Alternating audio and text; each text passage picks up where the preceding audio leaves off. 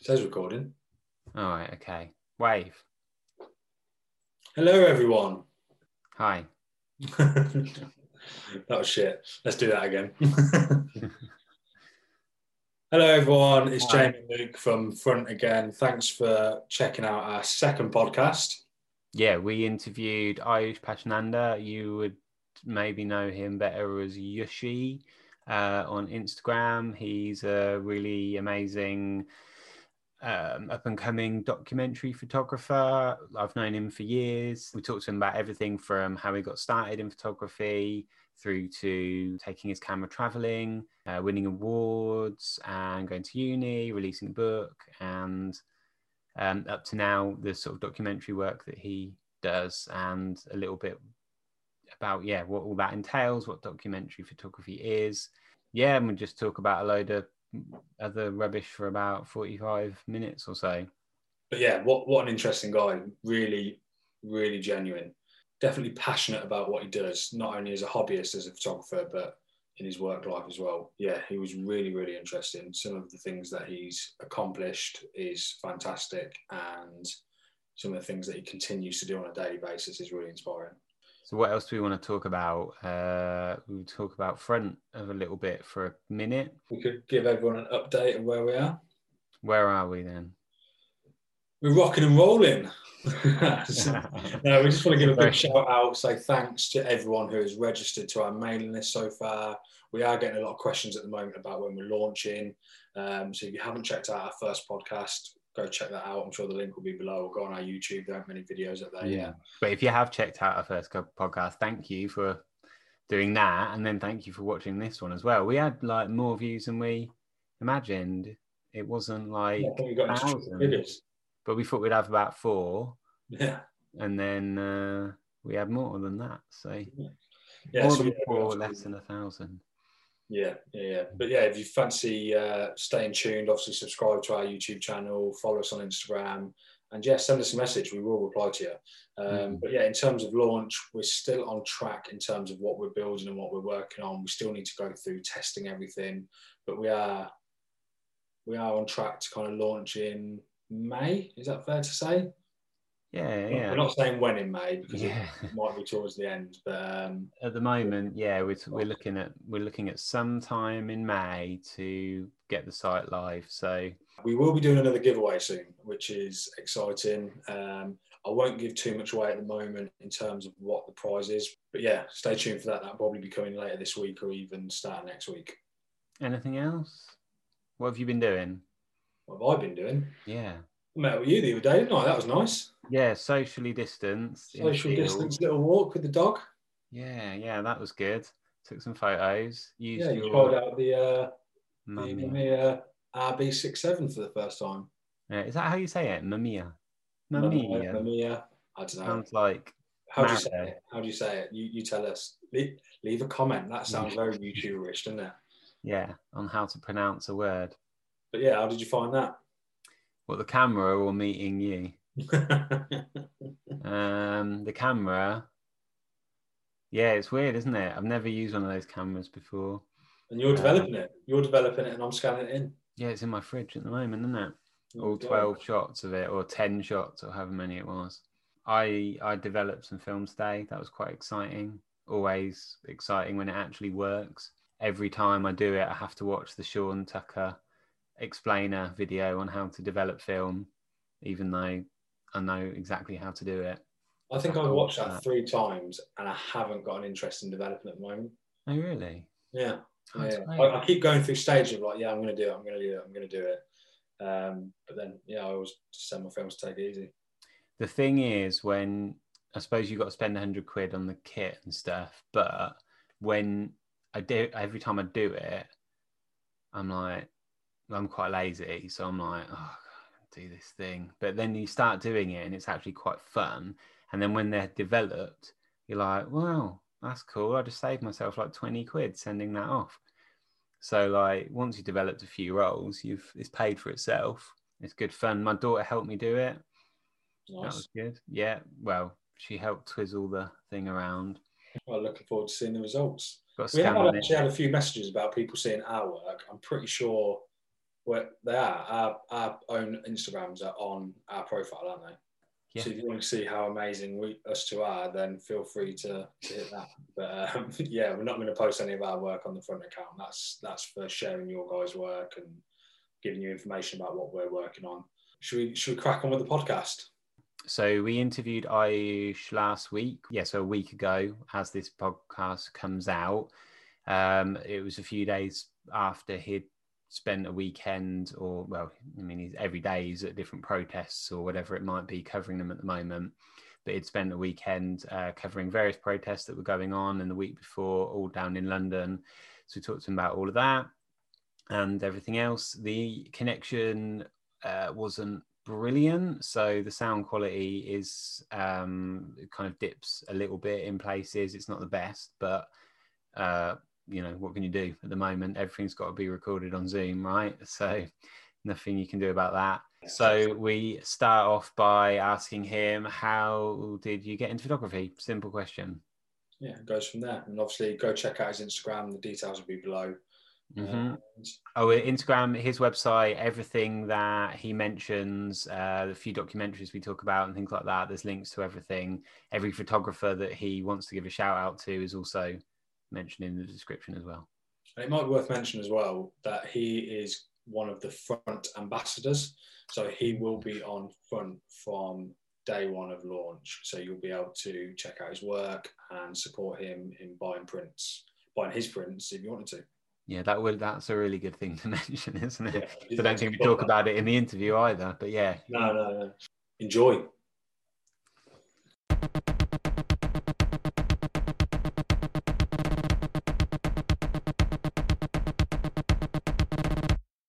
Well, I think it started um around about the, time I met, or before I met um you, Luke. I was in college and I was studying like creative media production, which was uh, photography, journalism, uh, filmmaking, uh, PR marketing, and uh, it was all kind of like and, and sound and engineering, which is very weird. But um, we I kind of I learned the basics of everything, and I I, I liked photography, and I just kind of kept it as a hobby, and it was it was always lingering around, especially when I was in college, was always taking pictures, always kind of pushing that creative side of me, and then when I left, um, I kind of let it loose and started taking pictures of everything.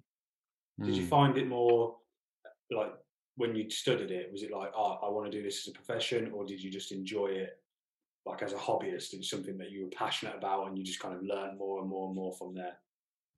But the more the more I learned about it, the more I kind of felt like, oh, I could do this or I could do that.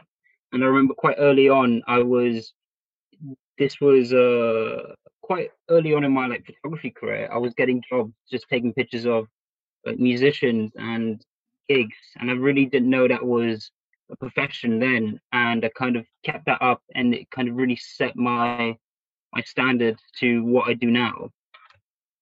Was that before we met? You were doing that, Around about the same time, Hmm. and that was so. That was probably 2014, 15, 14, 15. Yeah. And so we worked together. That's how we originally met. But then we found out that we were both into photography.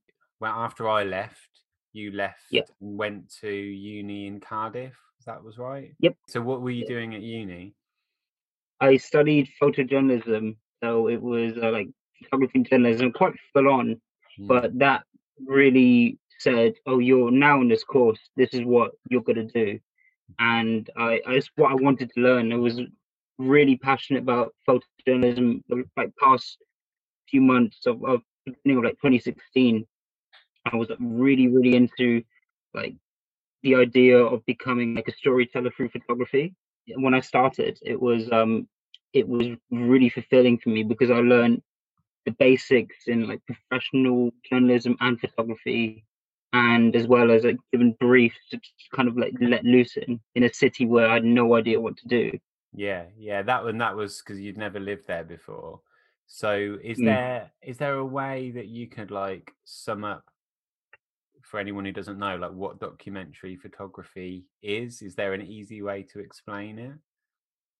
Uh, I'll, I'll try it. I think it's just like archiving like bodies of work. So photographing one thing or a group of people for like years or months or days, and then kind of putting it in like a form where you could see it, Okay. and just having it in order or just archiving archiving photos. Yeah. So who's like who's the classic, you know, if you were going to go and look up some documentary photographers, who are the most sort of famous ones or the ones that you like the most, your favorites? Oh God, there's there's a lot of um Or if you were a total beginner, like. let's say like if you were going to you've got to go and you've never heard of documentary photography before, so Mhm. who would you point point us to? Whose work should you go Uh, check out? I'll, I'll keep it. I'll keep it Welsh then. Uh, David Hurn, who is a still Okay. quite big inspiration for me. Yeah. Yeah, David Hurn. Yeah. Cool. Mhm. All right. I don't think I've heard of him, but I will. I will go and check it out. That's where you did, um, uh, or well, all the rave stuff. So your book, you got really embedded in like the mainly drum and bass, was it? But like Yeah, rave all, all drum and bass, all drum and bass. Yeah, because so yeah, so you put your book out. What was it last midway through last year? Yeah, around May last year. Yeah, yeah, cool. So yeah, so tell us, was that um part of a uni project that kind of carried on, or.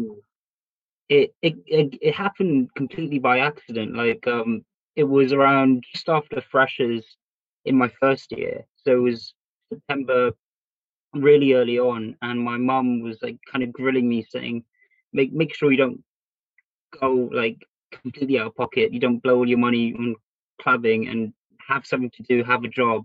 I saw the same day uh, like an advert on Facebook where this promoter was just asking for a photographer, and I, I was I'm a photographer. How hard can it be? And I kind of hired out equipment from the uni and just went to this rave, not knowing what it was. I just went to this club and and I was like, oh, I'm just gonna take pictures the way I take pictures. And the promoter really liked it. He invited me back the, the weekend, and it kind of snowballed just from that, just from that day. I suppose that's really nice to, you know, to go there with no expectation or no kind of um, direction. It's just you're simply there to document what you see in the way that you want to do it, and then you know, seeing the results from that and people liking it as well. That must have been a huge like confidence boost, and also you know, opens up so many doors. Mm, Oh, oh, for sure. Uh, it was so unusual because I didn't know the city, and most of these people like either older than me or just live in Cardiff. They were like, "Oh, I, I haven't seen you before. Where you from? I'm from London." I'm like, "Oh, you should come to this show. Come, come to this after party." And I'm like, they're showing me more about the city than I could ever do and learn, and like letting me into shows where like massive, massive audiences, massive like headline acts and I'm just there with my cameras, like still not sure like who this guy is or what this venue is. I'm like, this is super overwhelming, but I'm, I was loving it. yeah, Yeah, as I say, I bet you was enjoying it as well. Like not, n- not, not as much pressure on you to do it because you wanted to be there, right? Yeah, yeah, that's cool. Because I used to like go to you know like raves and stuff as a not not anymore, but you know as a youngster. and when I could stay out all night, and it was such a like there was a kind of always a community spirit, and especially somewhere quite a bit more local. You know, like going out to raves in London, it's a bit of a different thing. Like Mm. bit bit less personal maybe, but like going to Yeah. places in the country, such a good like spirit and really welcoming people. So is that was that the Oh, same for there? sure. Yeah, yeah, for sure. Like, I I didn't like clubbing in London. I thought that everyone was quite in your face and just violent. And then I go to Cardiff and like you see like news stories about raves and you kind of assume the worst. And I would go to these clubs not knowing anyone and make friends there, and people would come out like hugging me and like, here, or here's here's a here's some chips, you can have this, or I'll drive you home, or come back to my house and you stay over. I'm like, this is really nice. People are really nice here. That's I guess people are all there for the same reason, aren't they? They're all there for the love of the music and they want to be there. So like they're you know as crazy it might sound from an outsider it's its own little family its own little community isn't it while you're there and everyone's there to look after each other and have fun hundred percent. You grew up in Kingston or near Kingston, wasn't it? Hounslow, uh, which is near Kingston. Yeah. Yeah. Okay. Yeah. And so you, I remember you telling me about a club. Is it called like Oceana or something like that? Yeah, it Um, was uh, Prism. Yeah. Prism, right? One of those places that changes its name Yeah. all the time. But to me, that's like a totally different. That's just go out, get leathered, have a fight. You know, go out on the Yeah, kind yeah. of club. Whereas going to like drum and bass or techno or like those type of club nights, it's way more about you're there because like this club's got an awesome sound system or or because of who's playing or performing or whatever so it- you know the pictures that i've seen that you took at those club nights they're not your typical like party photographer you know like big Yeah. bright flash and you it's way more yeah it was got that sort of documentary vibe to it so when was it that you thought right you were going to put a book out about it how long had you been doing it Well, it wasn't until uh, like the start of 2017 when I realized that I'm no longer going because I want to. It's like people want me in their shows, Mm, and they they were willing to pay, which was amazing. And I kind of thought I can keep this up and get paid to do something that I'm really interested in. And it led me to kind of force myself to photograph these like shows. And the more I did it, the more I kind of realized pictures matched with each other that I've taken at two different clubs, two different times. And I kind of can piece together like a story and like a sequence. mm. And I kept shooting and I kept shooting. And then uni finished and I was like, I'm not in Cardiff anymore. And I think that kind of fits well. I shot right until I finished university. Okay. something you were working on towards having a book or was it just that you had a huge body of work and you were like well i'm going to try and put something together off the back of this that that was it and it was kind of because of lockdown i did it i wasn't planning to release anything for like a few years Mhm. and like when lockdown last year kicked off i was like i could actually do something now and i have some free time i know how to make a book and i was like i might as well just put together something It's awesome. It's really cool because that was I think that was when we first started like speaking properly because we hadn't spoke to each other Mm. for a little while. And I think I saw on somewhere weird like LinkedIn or something that you'd won an award a few maybe a year Mhm. or two, maybe yeah, like two years ago or even Yeah. longer now. But yeah, then sort of- 2018 that's the picture behind you, isn't it? I think that you want. Oh, yeah. for. Yeah. yeah that's it So what's what is that? What's the is there a name of Uh, the picture or what was the award? Yeah. that that helps Not too shiny? Yeah. So Yeah, that's cool. 2018 I am awards winner and you were photographer of the year. Yeah, very, very. That that was a weird point. I have to leave it down there so it's important. Um, yeah, that was that was completely.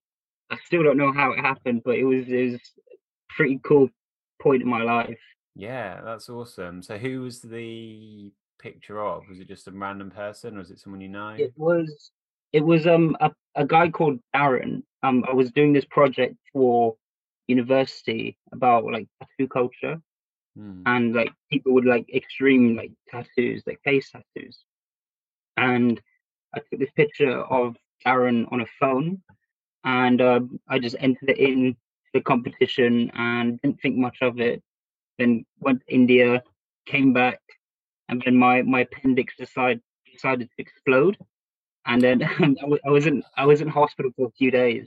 Oh, I came man. out and and the first email that I checked was from IM saying I was a finalist for the competition. I was so like, good So that was taken on Yeah. your phone as well. yeah, uh, this phone. Nice.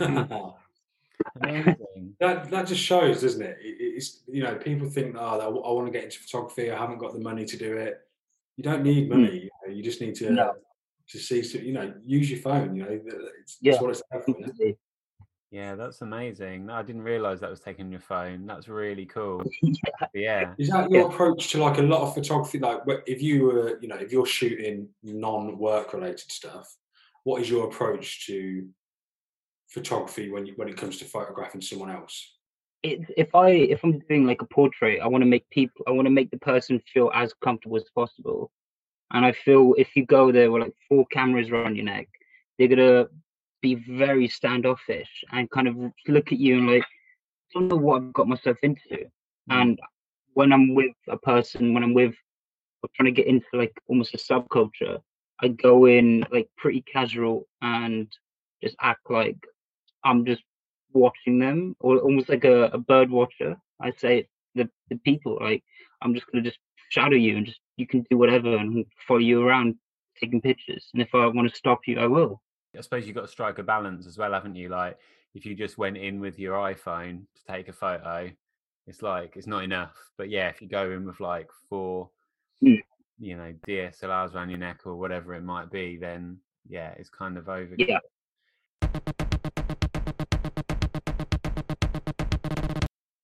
Uh, I've done this thing called underrated, overrated. Might just kind of fall flat on its ass a bit or whatever. But or it could be the next big thing. So you can just say whether you think these things are underrated or overrated, and if you uh, want to explain feel free to why, explain, or feel free just to leave it. Feel free to go. That's a shit question, mate. Like, yeah, okay. move on. Okay. So first thing, underrated or overrated? CineStill. Overrated. It's Yeah. oh I, I hate CineStill, but mostly because it's it's such a fashionable thing to shoot, as well as portrait. Like there's there's better films you can use, and it's just like I, I think of it as the supreme of films. Okay. Right. What, what, so just a quick offcut of overrated, underrated. what would be your first choice of film? Like what film stock would Uh, you do? Oh, super boring. HP five. Cool. Yeah. Yeah. What Has to can't go wrong, right? No, keep it British. Yeah. Yeah. so next thing on the underrated, overrated is Leica. Overrated. Okay. Yeah, I think a- as much as I like the idea of having a handcrafted camera, like spending almost like 10 grand on a body is like, no, not at all. Especially the film Leicas. Some, I, I would say Nikon uh, F3, F2, even F4 are far, far superior. Uh, Leicas I see almost as watches. Pe- people that have Leicas also have nice watches and cars. Yeah. But I think Leica is like the Apple of uh, the Yeah. camera world because they're like, I want one. I really want. I've got an SLR uh, Leica. It's a really cheap thing. Um, and but you know, an M. I never was that interested in it. And then I tried out an M10 uh, just in a shop and was like, this is beautiful. I really want it. But it's the thing with like they did the Q2 and then they did the Yeah. Daniel Craig version of it and it's it's an extra thousand pounds to have it in black with gold like bond style Oh, markings on it and i think oh, it does does look nice but it's not worth an extra Yeah. grand and it's like No, the not Apple at all. thing like you can get it in a different color but it's going to cost you an extra 100 quid or Yeah. whatever it might be i think that's what they used to do but um i mean yeah i'll, I'll buy one one day but yeah there's um i'm still getting to grips with other stuff that i've got Yeah. That's the day that you two will no longer be friends by the sound of it. I'll hit you with my Leica. Yeah. Oh, I'll, I'll, I'll have to wear my helmet for that. Yeah, yeah. The last thing with about so underrated or overrated double exposures. Underrated. Underrated, I'll say. I think there's always that, like, I'll say double exposure in camera, in a digital camera, overrated. But on film, Yeah. done well, is very hard to do. And I think if you can master it, then tops. Like, fair play to you because uh, you're not only doing it on like two different exposures, you need to calculate two different. It's a lot I of maths. I completely agree with that. I completely yeah. agree with that because if you're deliberately trying to do it and it works well, like you said, Hmm. it can look amazing. And then at the same time, if you do it accidentally and you still get something pretty cool, it's like a win-win. Yeah. But I've just finished a role that I'm gonna Yeah. that I've, I've done two roles I'm gonna develop that I've done some double exposures on. And I think they're probably I think I might have one or two good ones or ideas that I've copied off other things I saw on Instagram and tried to recreate. but let's see whether it works or not. Otherwise, I'm just going to give it up. I was photographing um Brexit marches, and that was kind of like the start of like my like almost I say political work, but more like my protest journalism side work. And this is before uni. And when Brexit really kicked off, I was looking at all these protests happening in London, and I just couldn't make it down. And more things happened in Wales and Cardiff. There was like Welsh independence protests, which I went to, and then like football, uh, rugby games, which I photographed, crowds of rugby games, and then that kind of led on to another project where I photographed people around the streets of Cardiff after nights out from like 2 a.m. to 3 a.m., which is which is great, but I, I couldn't get to finish it. But then um, when I came back to London, I had all of this energy to like see protests and photograph protests, and I was able to because like, the nature of like politics now, everything's pretty terrifying. And it was Mm. there's protests now every week. So is that something you were passionate about in terms of the protest, or was that like ah opportunity to go and document something like this? Like last year when, when the BLM protest really kicked off, and it kind of was a, a start, almost like teaching myself how to work in a new atmosphere, new crowd when policing is hard, and how to like navigate yourself through that. I don't think your work, your protest work, I think it's quite unbiased. I think you're there and you're Mm. shooting what's happening.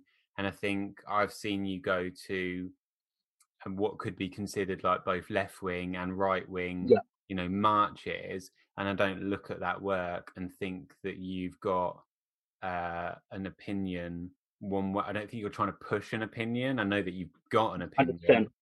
100%. Um, but that That's what I that's what I really like about your work. It's that you're so close to the action, yet you're also doing it from a stance that's yeah. further back. Do you know what I mean? So it's like you see so many other doc, uh, you know, other people take photos like that who just stand back and they'll, you know, Yeah. have a big lens on, or they'll just take it from a distance. But you Mm. are up close in Yeah. people's faces. So with that, do you have a particular approach that mm, you know is going to come out as a more un- unbiased view, or is it just I don't know luck or whatever? Well, I, I I I see it as luck, but I I know there's a lot of planning that goes into protests. Like the one more left left leading ones, like uh, Extinction Rebellion. It's quite easy to go there and talk to people because people kind of want to make a show out of their protest. It it's quite easy to get pictures and kind of make see things happening. And I don't shoot with like big zoom lenses, as a lot of these press photographers do they have kind of like kit given to them by newspapers that are like ten thousand pounds altogether. And I, I shoot with a 24 mil, which is super super wide, and you can't really get a good picture far away with a 24 mil. So I forced myself to be as close as possible. When you see like a different crowd, like I've ended up at like a Tommy Robinson march before, and you kind of have to, I, I almost call it acting. You have to like act the part when some guy questions me, he's like, "Oh, why are you here, mate?" And I'm, I can look at him, and I can say, oh, "I'm, I'm here for, I'm here, here for the same reason you are," and he'll say, "Oh, sweet man," and he'll just give me a can of beer and walk away. If I told him I'm, I'm a photographer, I know he would have a different reaction.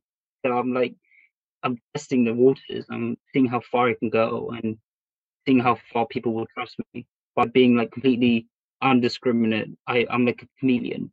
That's so good. Like like I said, I think it shows in your work, you- you know, to capture the emotions, especially on your close-up images, to catch certain emotions in not just one but multiple multiple people in your photos is so good, and I think that really shows. Um, but yeah, it's really interesting you saying that you use a 24 mm lens because I just didn't realize that. Yeah, because you're like. I think when you see your work and it's yeah this wide angle, and I've seen the videos of you which we'll talk about, but like you're capturing, like Jamie said, all mm. multiple people's faces. And the other work that I see is from people on a longer lens, and you've got that classic long lens shot where you can kind of tell it was taken a bit further back. There's one thing in focus, and everything else got some nice, you know, blurry background or whatever. And they're like great photos, I guess, but they don't really tell Yeah. you a lot.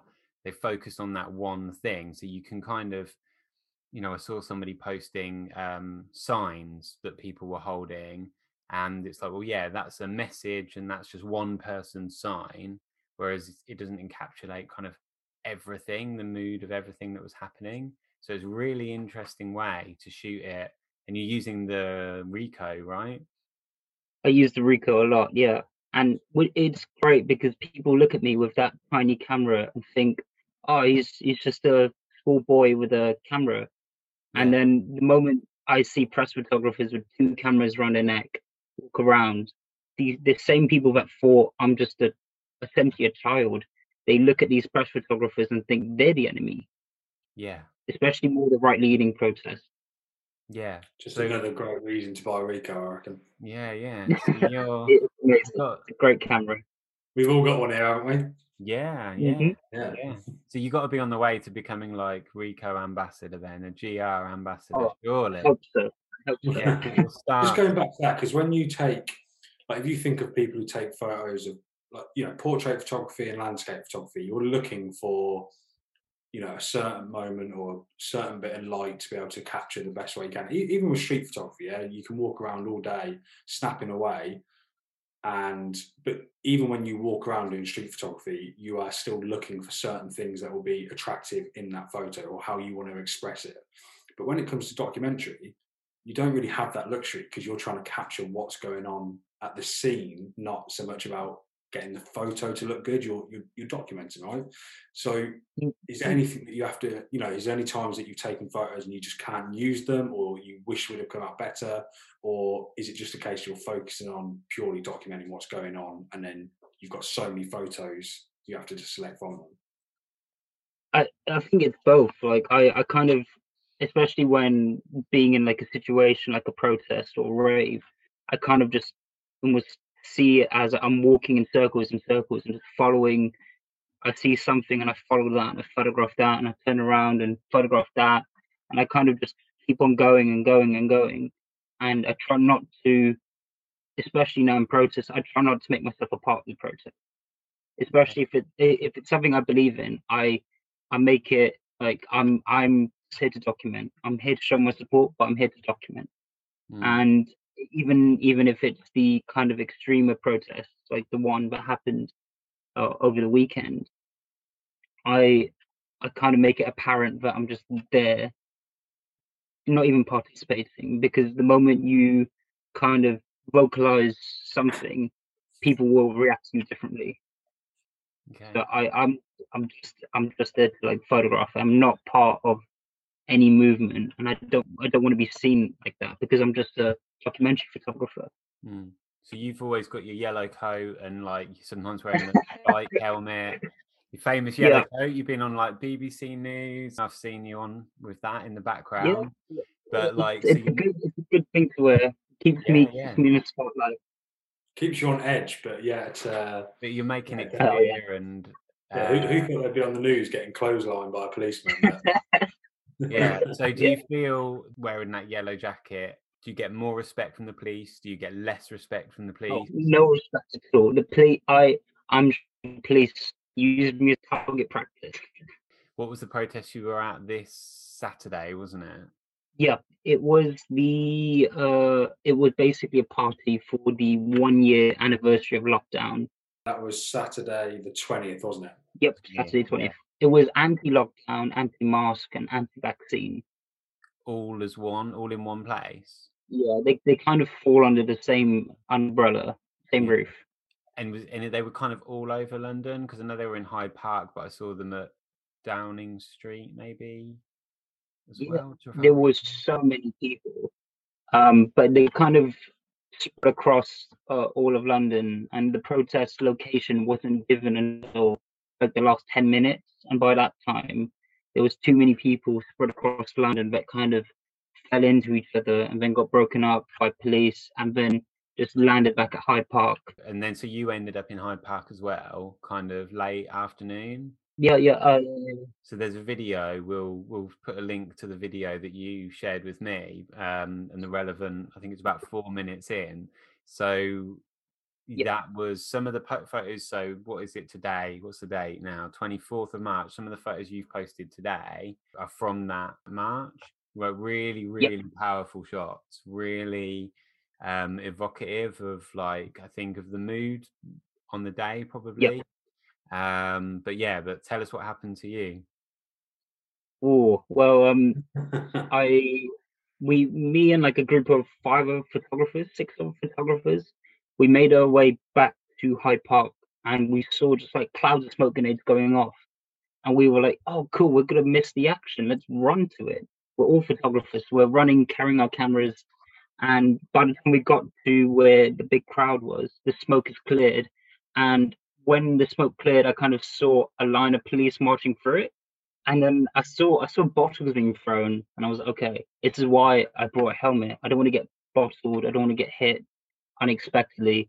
Put on my trusty Tony Hawk helmet, and um, started started photographing. And I think, like I mentioned, it everything kind of got really like loud and intense, and you kind of don't know what to think. You can feel your heart beating and your adrenaline pumping, and you see these protesters shout vile things at police, and these police kind of get more and more angry and kind of like slowly start to get really almost like at breaking point and then more bottles are being thrown and then i'm kind of i'm edging my way to the edge of the police line to my right and then um, a police commander shouted charge at the crowd and i was in the crowd and they went straight into me popped me on the head and i kind of like woke up with these two officers like pulling me out That was terrible, wasn't it? Yeah.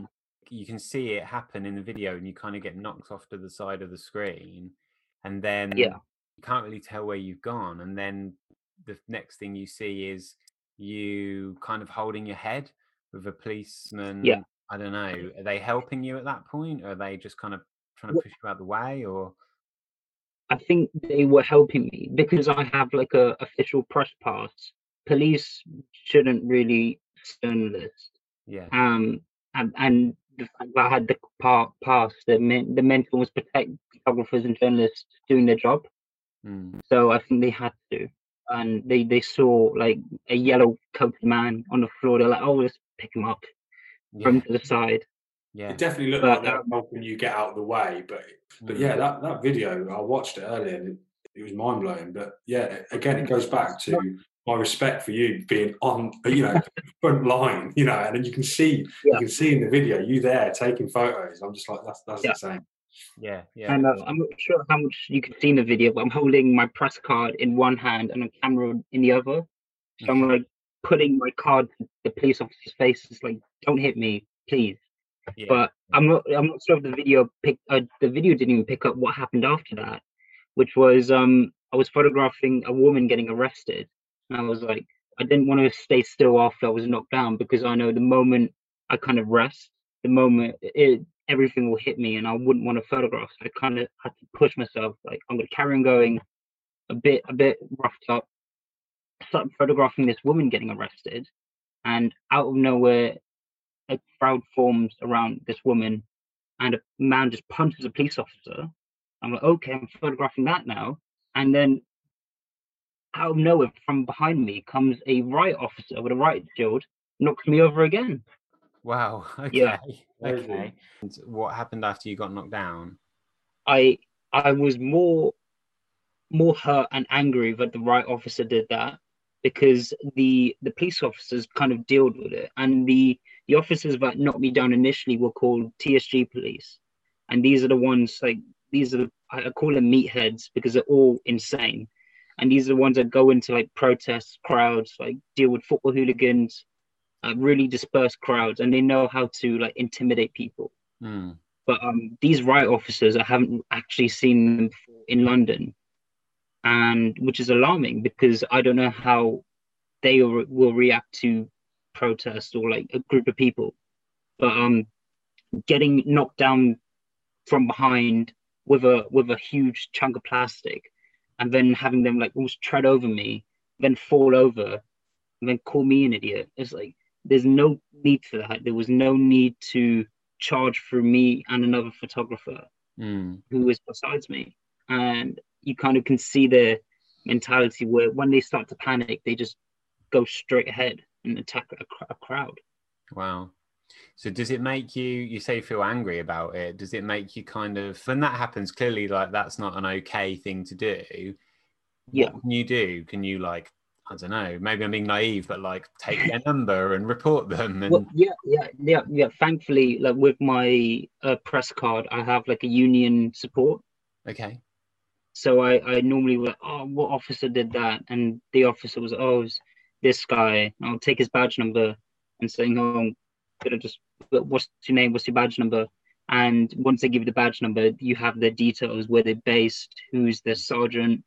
And I tell that to like my union, and they would say they can see if they can do anything. But because I couldn't get the badge number of the officer that knocked me down the, the, twice, I couldn't do anything. And I wasn't hurt. I was just quite.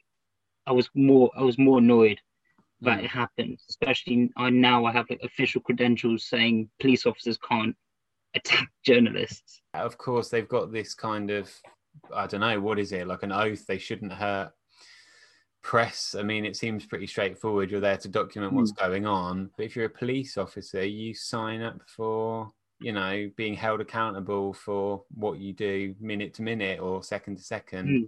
in that sort of situation. I think this Yeah. is why it goes back to the importance of documenting events like this, especially like you've said, you know, you're not you're not there to make it look like a certain way. You're there to document what's going on and how it is. And I think that Yeah. really does reflect in the imagery.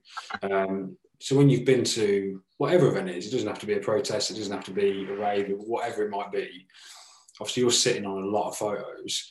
Do you have a certain way of selecting the images, or is it just a case of looking through them and looking for ones that you're most drawn to, or is it something else? You know, are you thinking about how it's going to be portrayed? only like two things I go through. Um, if I'm sent there to like cover it by like a like Vice or Huck magazine, I, I normally send like a selection of like 10 to like 50 images off to them straight away because they need it for immediate use. But then I always give myself some breathing space, like away from the pictures. So I don't, I remember images that I've taken on the day, but oh, that's a really good picture. I'm going to use that one.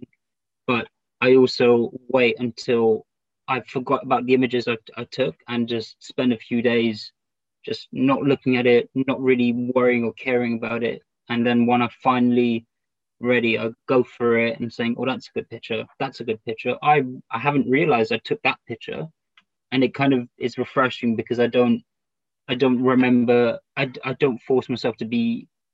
As soon as I take it, I edit and send it up or upload it up to Instagram. I give my space, give myself time mm.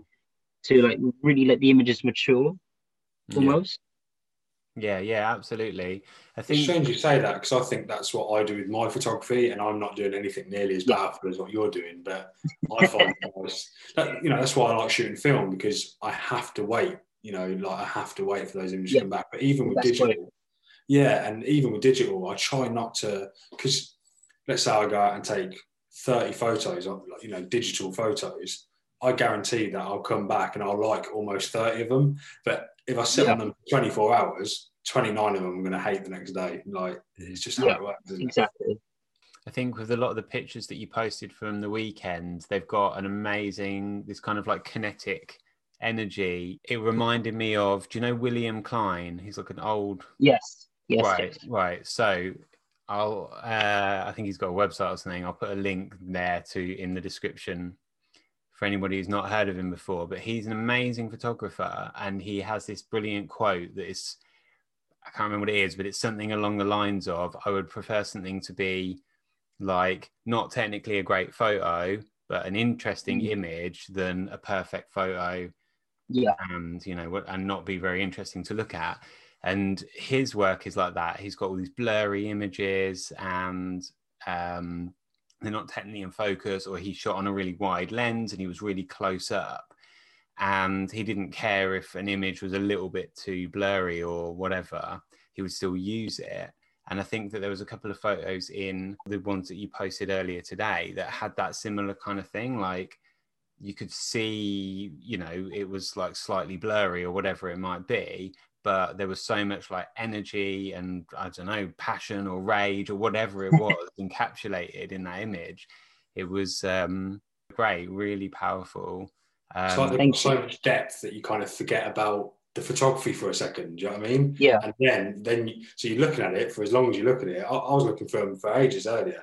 I was, I was trying to, you know, I can picture myself being there. mm, And then I take a step back and I'm like, actually, that's a really good photo as well. Do you know what I mean? So like, yeah. But I was just wondering if they're all like that, or if they're, you know, if there is a selection process with it. Well, it, it was that that kind of moment was a bit. It happened so quickly, and I I was like, I'm just gonna just take pictures and kind of not try to think about it. And you could see like the moment where an officer like hit like hits me, and like, I'm I'm st- there's a picture there. I think I've uploaded it. Um, but it's just a completely blurry picture. But you can make out an officer's essentially right in front of me mm, and I'm like, of like almost going down. And it's there, now there's context to the picture. It kind of makes more sense about what was happening, how how it happened, and kind of means more, especially to me, like how I didn't stop shooting until I was face down in the grass. yeah yeah i think Yeah. that's that picture you can see like the forearm of the Mm. of, of somebody in front of you and if you're considering you're shooting that on that Ricoh that massive wide yeah lens they've got to be so close to you to get Yeah. that you know that arm that close in the picture Mm. it's amazing and it kind of it, it's all it's a logical step forward again from like the rave stuff and the work that's in your Completely. rave to the grave book you can tell that there's like a step on from what you're doing it's obviously still your work but it's kind of this kind of logical progression so what's next like what's your plans to do next carry on protests and or you've got Yeah. other plans I think I think you're right. Like, there's definitely something that is very similar to like protest and raves, and it it it makes sense to me. Like, there's something about the crowds and also the mob mentality in, in both.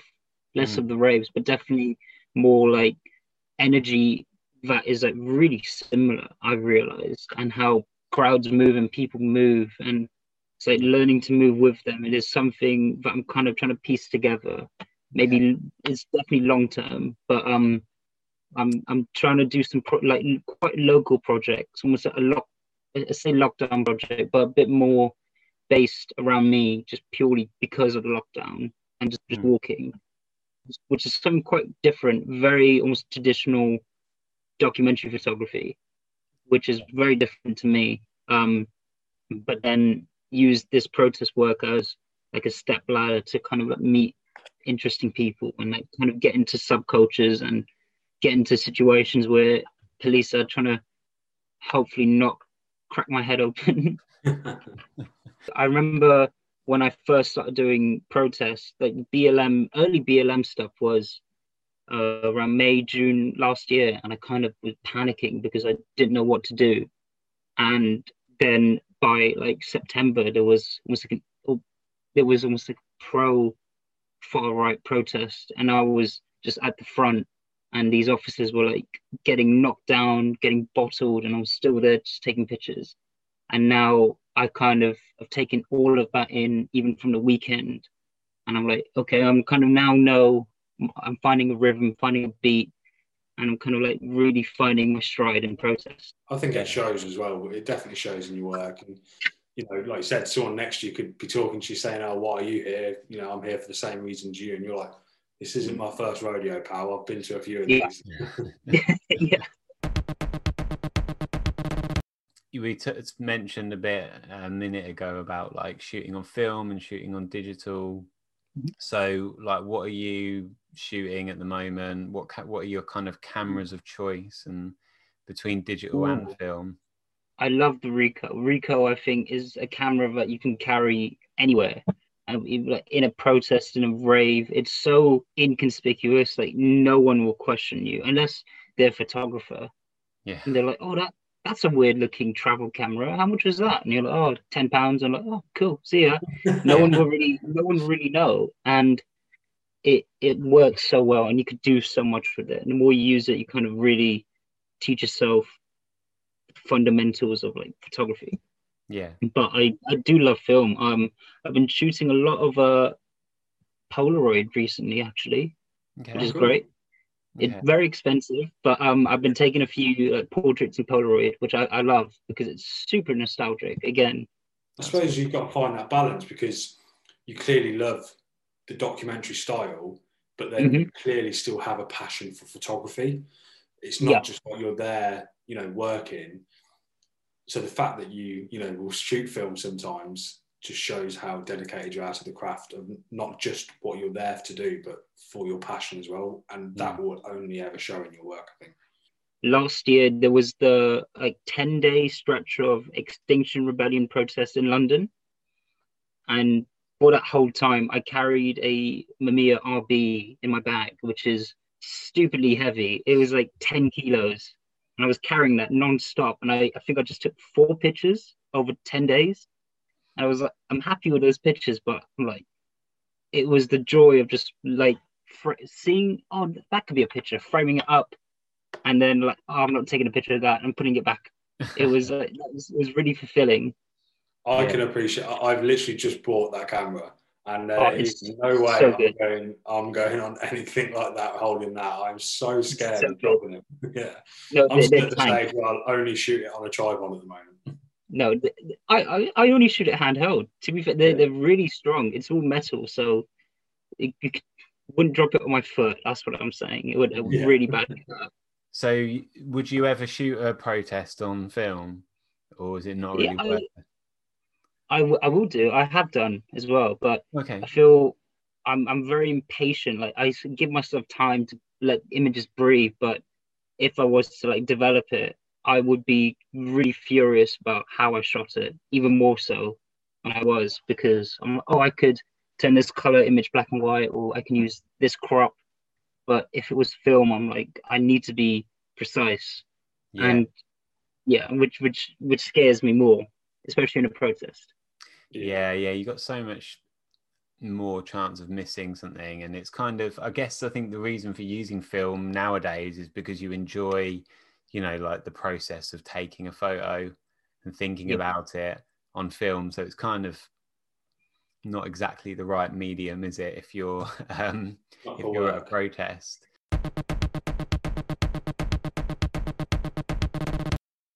So okay so quick fire. Who first question who do you think is the hardest working photographer today? Oh, this this is the tough one because I think I, I don't want to say myself because that's that sounds too too pompous. So I'm gonna say say photographers that I I really shoot uh, uh, uh, with. I think Christian Cross, yeah uh, Craig Bernard, they're super hardworking. Uh, I'll send over his account. Really interesting photographer. He basically goes around protests and like events carrying like a strobe flash. Mm. Right, And like he, he's been he's been photographing like almost every single protest in London for like the past like three four years, yeah and he's just always there, which is like super super crazy. And he just turns up, shoots with Wow. like this huge huge flash on a on a on like a tripod on a monopod, sorry, taking like really tight portraits of people. okay So it's really really really diff- different work, but amazing.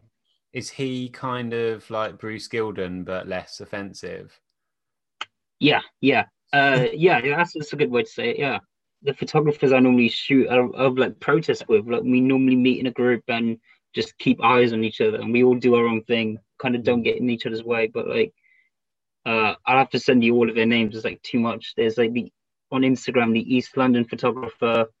He just does really unique portraits, unique pictures.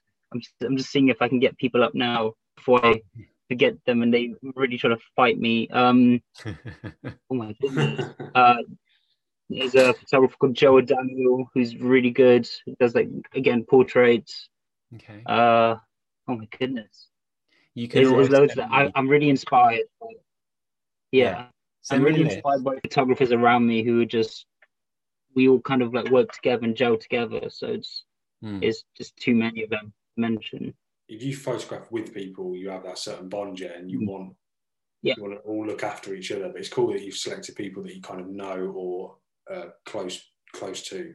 Hmm. Yeah, It, I I see it almost as like we when we when we're out, we're out together as a group, but also as individuals. So we always push each other, and we're like, oh, you can get that picture. I know you like harsh shadows and portraits, and always, oh, we can get this picture instead, and we kind of help each other as well. So yeah, we're all we're all fairly fairly cool and hardworking. That's cool. But but Yeah. you're from what I get from that is if you could say yourself, you'd say yourself, right? Oh yeah, yeah, yeah, Yeah. hundred percent. good, good. So next question, quick fire question. Who's your favorite all-time photographer? And that can be living or dead. Oh, uh, Vivian Maier. Okay, cool. Yeah, Yeah. yeah. Yeah, I suppose we- we've all seen the documentary and everything. Yeah. Like amazing. Um Yeah, really, really Yeah. cool. I'll put a link to that Finding Vivian Maier documentary just for anyone who's not seen it. It's got to be on like, you know, whatever. So totally moving away from photography. So your top three all time, I think this is a hard question, but top three all time albums. Brutalism, IDLES, Okay. Awesome. Yeah. um, Return to Jungle by and Status, Nice. drum and bass, and um, We Must Become Pitiless Censors of Ourselves by John Maus. Isn't he isn't he a bit problematic nowadays? Yes and no. I don't think he's he's super insane, but he's he's he's a lecturer in politics, Okay. Okay. and he's he's got like a doctorate in it. So I don't think he's super pro Trump. Let's just say that. Okay. No, yeah. but he's, uh, his music great. Yeah, I do know. I've never really. I know. I know about him from some like weird. I can't remember this Instagram account I follow called like weird music something or other, and they always talk Yeah. about him, but I've never really listened. And then the other one, top three movies. Oh, um, Drive, Okay, good soundtrack. Uh, that. great soundtrack. Uh, Parasite Oh, and um, The Raid. Oh, ah, that's a great choice. That's definitely in my top. Like I'm gonna say seven. It's always on my list, Yeah. which is a real The thing to have. Yeah. I have on my phone, I've got like top 10 and then top seven. And sometimes I move things around, but also they're like categorized and have it for all albums, bands, songs, films, directors, Yeah. books. The Raid is awesome. Yeah, So such good. an amazing film. Have you watched Parasite in black and white? Because there's a black and white version of it. What? no way.